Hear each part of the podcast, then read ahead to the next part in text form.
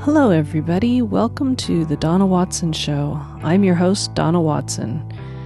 I'm just an average American patriot who loves God, her family, her country, I try really hard to listen to God's voice.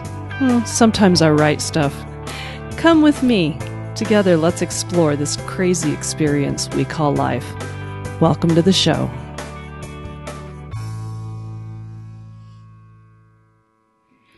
Hello, everybody. Welcome to episode 29 Making the Impossible Possible. It's been a while since I've been able to record a podcast episode, and I'm so happy to be back with you guys. I have recently moved into a little house nestled in the wooded hills of Middle Tennessee. And it's been a welcome change from the temperate weather in Southern California. And we moved in just in time to see the last of the fall leaves drop, and then the beauty of winter snow as it drifted peacefully down and draped everything outside in lacy white. Simply gorgeous.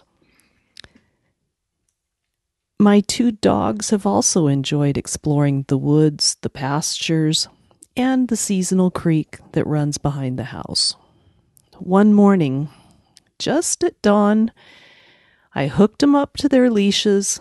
We stepped out the back door for their morning constitutional, and to everyone's surprise, we chanced upon two to three white tailed deer who were drinking water in the creek. And the dogs, of course, they ran to the ends of their leashes, barking at these big furry intruders. And I just had time to see the flags of their white tails as they bounded away. But here's the surprising part I would have expected those deer to run away downstream. It's fairly level, and they'd probably make good time. But that's not what they did. Instead, the deer's flight path took them straight up the hill. Now, mind you, the last surveyor who um, did this property, he wrote that this wooded hill has a 60 to 80% hill. I wouldn't have thought that an animal that big could climb that steep hillside so quickly.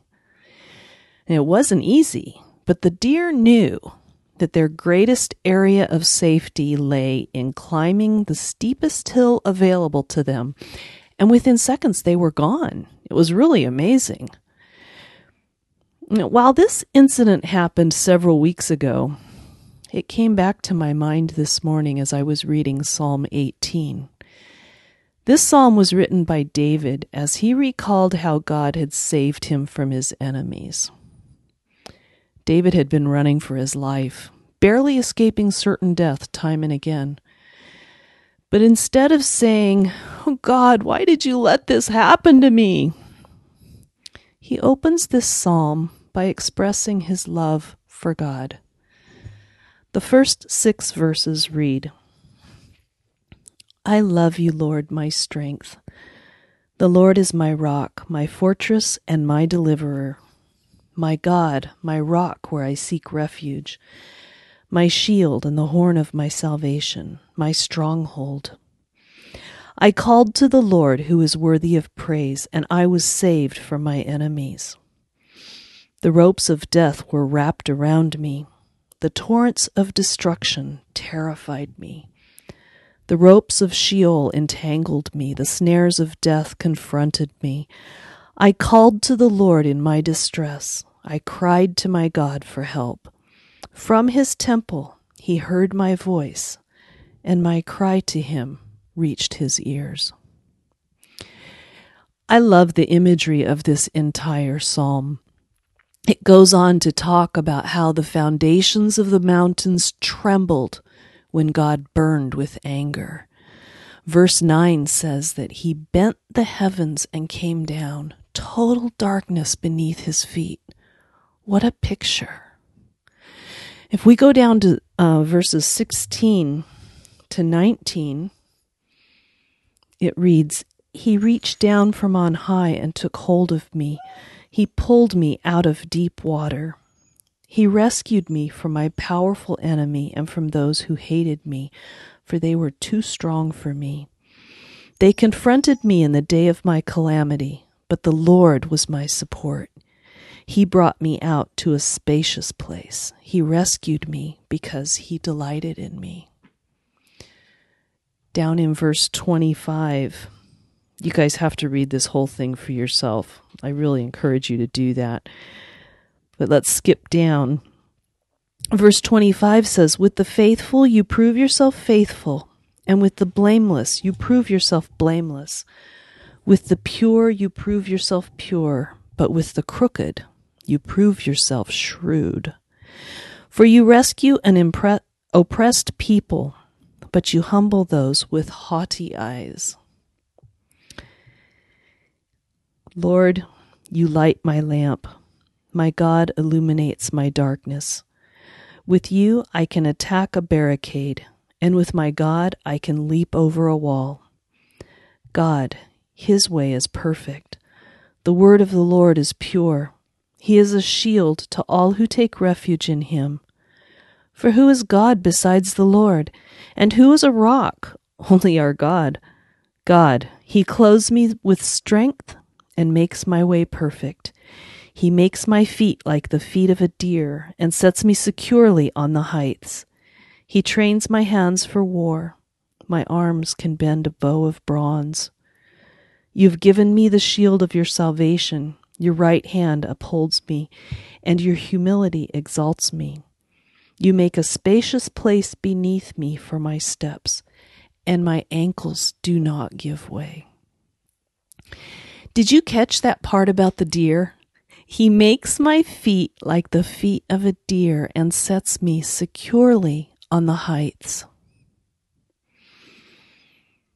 Hmm. You might be facing a situation today that seems impossible. And like the deer in my backyard, you are out enjoying a beautiful morning with a refreshing drink of clear water, only to be broadsided the peacefulness of your morning shattered by the enemy who came charging at you, barking like a crazy one. Sometimes, when we're under attack like that, the safest place we can run is straight up the mountainside. And how can that even be possible, you might ask? You might take one look at that mountain in front of you and want to give up. But I want to encourage you to not give up. My Bible says that my God can make my feet like the feet of a deer. My God can set me securely on the heights. Was it easy for that deer to scale that mountain? no. They tripped, they slipped, they stumbled, but they didn't give up. God gave them exactly the equipment they needed to scale what appeared to be an unscalable mountain and God can do the same for you. He can make the impossible possible. Trust Him, my friends. He sees you, and He knows exactly what you need to overcome that mountain that stands in front of you. Don't give up. God's got your back, and with His help, you can do it.